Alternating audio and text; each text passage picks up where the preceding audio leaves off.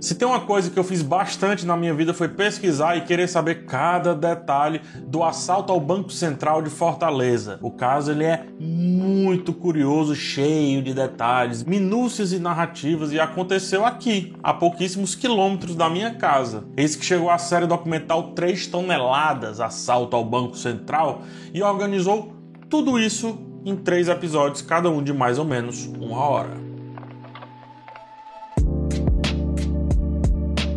A série é distribuída pela Netflix e divide sua história em três grandes momentos: o roubo em si, ou seja, o furto ao Banco Central de Fortaleza de 156 milhões de reais, depois a investigação e os detalhes das prisões dos envolvidos e finalmente uma espécie de maldição que ronda todos os participantes ali naquela investida criminosa. Também como curiosidades bem bacanas sobre as prisões, apreensões, né? E também algumas descobertas de como os bandidos levavam a sua vida após o acontecimento. Antes de continuar, deixa eu só pedir um favor para vocês, deixa logo um joinha nesse vídeo. O joinha é uma atitude muito simples da sua parte, demora bem menos tempo do que produzir esse vídeo e tem um retorno enorme para o meu trabalho. Olha só como é paradoxal o negócio, tá? Então, Qualquer coisa, se você não curtir esse vídeo, aí depois você tira o joinha, sem problemas. Ah, também veja se você já se inscreveu nesse canal. Se não, cogite se inscrever.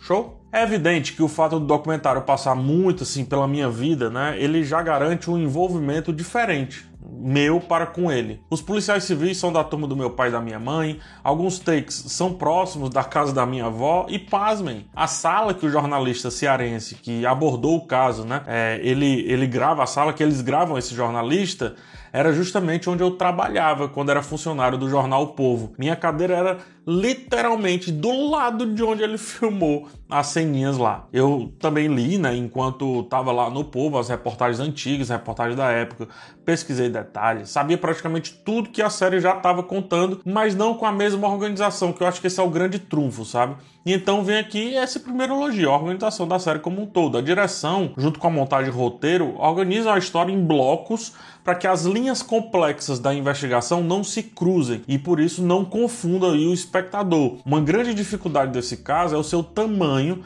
e as várias narrativas meio que sem saída que se formaram ou que se cruzam pela metade a partir gerando outras narrativas e, e as suas ramificações. Sendo assim, o letreiro localizando tempo e espaço, ou seja, onde e quando, e também os recursos ficcionais gravados para guiar o pensamento do espectador eu acho que valem muito, são bem eficientes e marcam o ritmo do texto ao mesmo tempo que explicam bem esse panorama. A série, ela nunca nos deixa alheios, longe desse panorama. E aí por isso revisita algumas coisas que já foram ditas a fim de relocalizar a constante atenção ali do espectador e mesmo assim sem parecer tão repetitiva. Talvez manter mais em tela os depoimentos e usar mais ainda o depoimento de um dos envolvidos no crime, do lado criminoso, obviamente no caso, né? Porque todo mundo estava envolvido no crime, quer queira, quer não, seria interessante é para dar um pouco mais de organicidade à construção da história. Mas não é nada que ofenda o fluxo narrativo e a estética que a série apostou, né?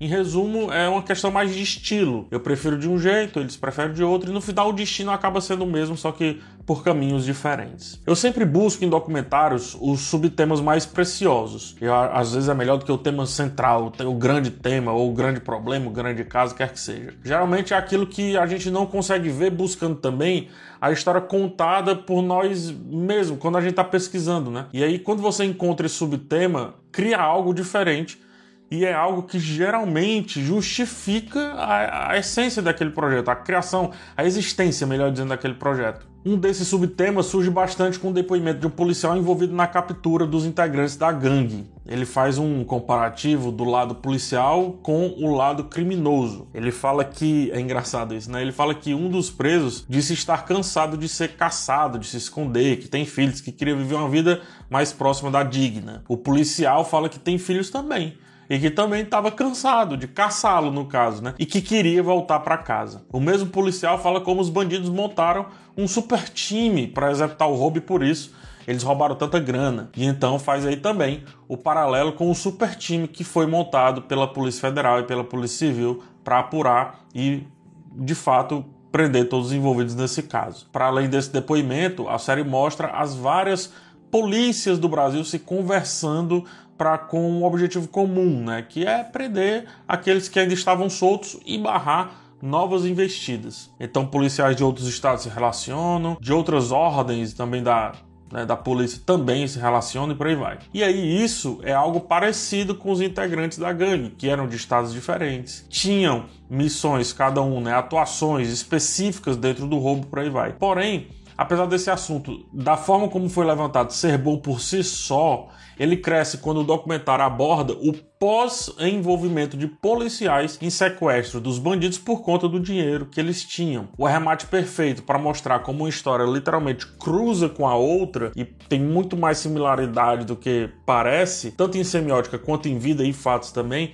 acho que é o que enriquece um, um subtema que poderia até ser mais explorado pelo documentário, caso esse fosse o objetivo, mas não era o objetivo. O projeto, no geral, é bem pragmático e eu não vejo como isso poderia ser diferente, tá? Claramente, essa decisão o afasta um pouco de um grande valor artístico, o afasta daqueles documentários que vê a história acontecendo, né? Que tá dentro da história em si, documentários que às vezes até se posicionam demais, documentários que levam prêmios por também como é, eles acabam subvertendo a história e transformando e transcendendo, melhor dizendo, os fatos, né? Trazendo aí várias reflexões. Porém, como eu já expliquei, tanto essa é uma história complexa demais, como também é, é muito grande, né? É enorme. E o mais importante, é uma história que precisava muito de algo mais direto, mais factual e incisivo nas pequenezas, como esse documentário foi. O filme sobre o assunto, sobre o assalto ao Banco Central, é desastroso. O que tínhamos de melhor até agora eram as reportagens, né? Uma delas inclusive do jornal o Povo que inspirou essa série. Então, às vezes, histórias tão complicadas assim realmente precisam meio que seguir uma carreira no cinema, no audiovisual, um documentário mais abrangente e mais detalhado, como esse daqui. Depois, documentários mais focados em pequenos assuntos que trazem grandes reflexões que até se esquecem do fato central muitas vezes, e daí então os filmes ou as séries ficcionais o que acontece La Casa de Papel não é tão distante assim do que aconteceu no assalto ao Banco Central de Fortaleza. E aí, é, o, o, que o, assalto, o que esse tema pode proporcionar a uma série ou um filme já se demonstra que é algo muito interessante, né? Só que agora precisam é, de mais insumos, digamos assim, de mais exploração para aí sim criarem as boas ficções. São tantos pormenores envolvidos tanto do lado policial quanto do lado criminal, muitos que foram pincelados por 3 toneladas, que eu acho que garante conflitos curiosos, interessantes e impactantes para vários tipos de abordagens para esse tema.